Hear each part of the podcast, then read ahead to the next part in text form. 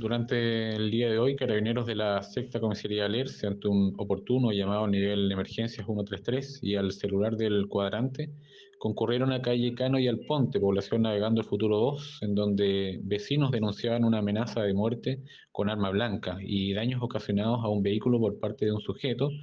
el que a la llegada del personal policial hizo ingreso a su domicilio, amenazando con disparar con arma de fuego y matar a cualquier carabinero que intentase ingresar a su casa.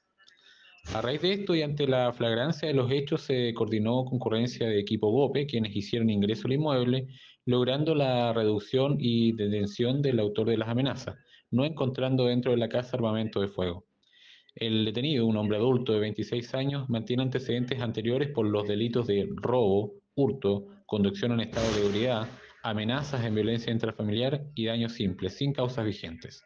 De lo anterior se informó al fiscal de turno, quien dispuso que el detenido pase control de detención el día de mañana.